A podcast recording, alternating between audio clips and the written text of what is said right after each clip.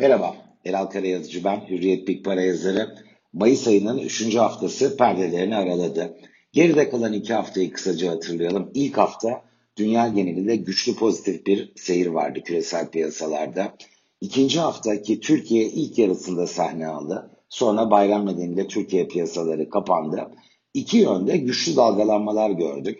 Önce eyvah Amerika'nın enflasyonu deyip piyasalar gelişmiş gelişen demeden hızla aşağıya geldiler. Son iki günde ise yine Amerika'dan gelen verilerin bir parça zayıf bir gerçekleşme göstermesi hızlı bir toparlanmayı beraberinde getirdi ve hafta bütününde fiyatlar dünyada çok fazla değişmedi. Üçüncü haftanın ilk fiyatlamaları nasıl? Asya'dan gelen ilk işaretler yatay bir seyre yön arayışına işaret ediyor. Neler çıkıyor öne? Aslında dört faktörün öne çıktığını rahatlıkla söyleyebiliriz fiyatlamalarda.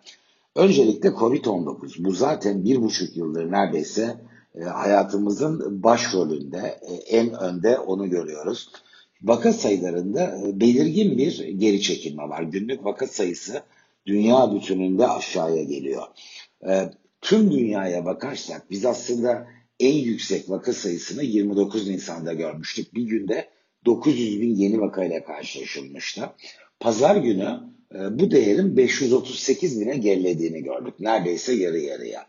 Gelişmiş ülkelerde geri çekilme çok daha kuvvetli. Amerika'da örneğin 300 binden 26 bine bir günde kaydedilen vaka sayısı geriledi.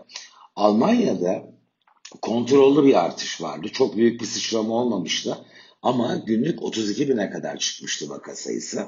Şimdi 10 bin civarına geldiğini görüyoruz. Türkiye 63 bine doğru hızlı bir tırmanma olmuştu. Fakat yine Almanya gibi nüfusumuz da benzer. Türkiye'de de son rapor edilen günlük vaka sayısı 10.500.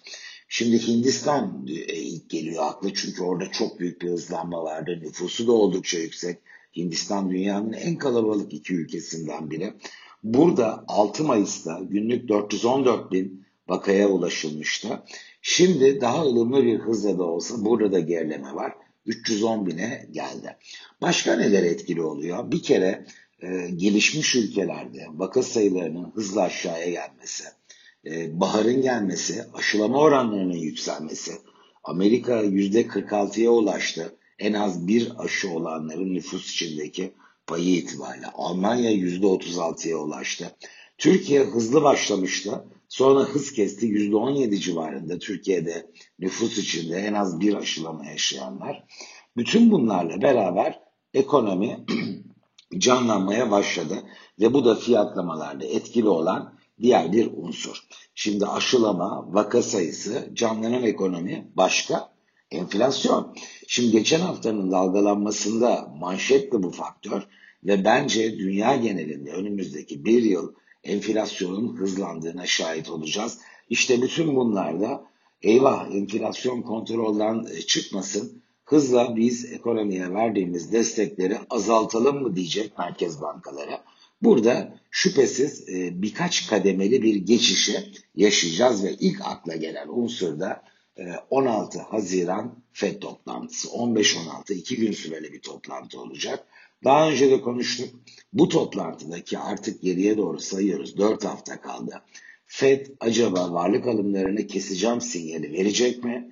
Güvercin duruşunu sürdürecek, dengeli bir şekilde mi sahne alacak?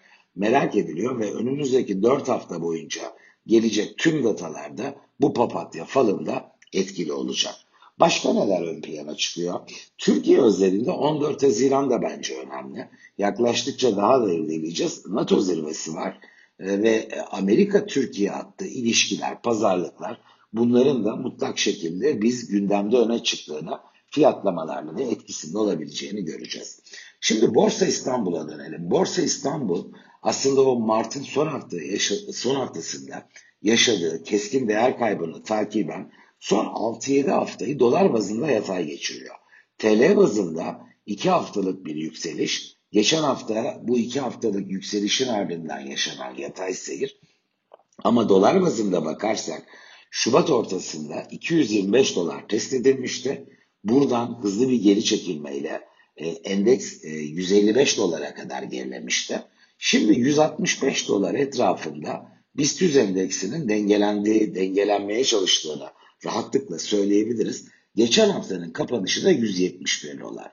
E, ben açıkçası burada bir süre daha dolar bazında yatay seyrin sürmesi mümkün olsa da 6-12 aylık bir vadeyle bakıldığında özellikle de eyvah Fed varlık alımlarını azaltacak fiyatlaması geride bırakıldıktan sonra ki bu yılın ikinci yarısında bence yaşanabilir. 275 dolar potansiyelini radara alacak yukarı yönlü bir seyrin şansını daha yüksek buluyorum. Çünkü biz dünyada geride kalan borsalardan bir tanesi e, ve e, getiri arayan küresel fonların e, ülke seçimlerinde ben Türkiye'nin yavaş yavaş yeniden ön plana çıkma şansını yakalayabileceğini düşünüyorum. Türk lirası evet e, zayıf seyrediyor. Mayıs'ın ilk yarısında dolar dünyada yüzde bir değer kaybederken e, Türkiye'de yüzde 1.8 kadar yukarıya gitti. E, burada Türkiye'ye girişlerin başlamasıyla birlikte e, daha doğrusu Türk lirasına da girişlerin başlamasıyla birlikte bir dengelenme görebiliriz. Fakat şu aşamada bunu bugünlerde yaşayacağımızı söylemek için erken olduğunu söylemek yanlış olmayacak.